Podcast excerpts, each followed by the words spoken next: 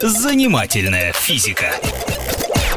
Здравствуйте, это Игорь Зырянов. Программа о нас с вами и о том, что нас окружает.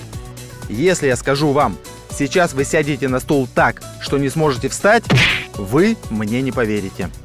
А давайте попробуем. Сделайте спину прямо, ноги в коленях согните под прямым углом. А теперь попробуйте встать, не двигая ног и не нагибая корпуса вперед. Не получается? Никаким усилием воли вам не удастся встать со стула, пока вы не пододвинете ноги под стул или не подадите корпус вперед. Дело тут вот в чем. Вы можете встать на ноги только в состоянии равновесия. А самое главное правило для равновесия следующее. Веревка, которую мы подвешиваем к центру тяжести тела, должна опускаться к ступням.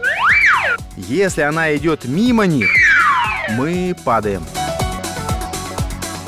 Когда мы с вами стоим, центр тяжести находится в попе. И веревка, соответственно, из нашего центра тяжести опускается на ступни. Потому мы и стоим. Если мы начинаем постепенно отклоняться всем телом, наш центр тяжести тоже будет отклоняться. И настанет момент, когда веревка перестанет попадать на ступни. В этот момент мы и упадем. Попробуем теперь присесть. Попа явно ушла назад за пределы ступней. Но туловище-то при этом наклонилось вперед, поэтому центр тяжести по-прежнему остается ровно над ступнями.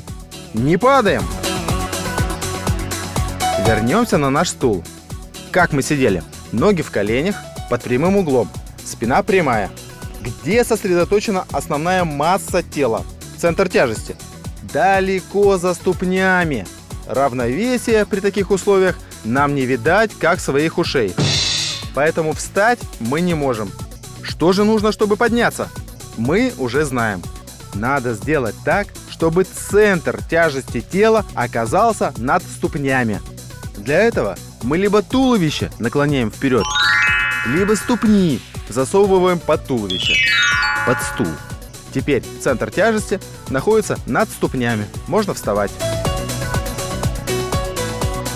Вообще, я так подумал, страшное дело – мы с вами не задумываемся, как нам держать равновесие, что делать с попой и другими частями.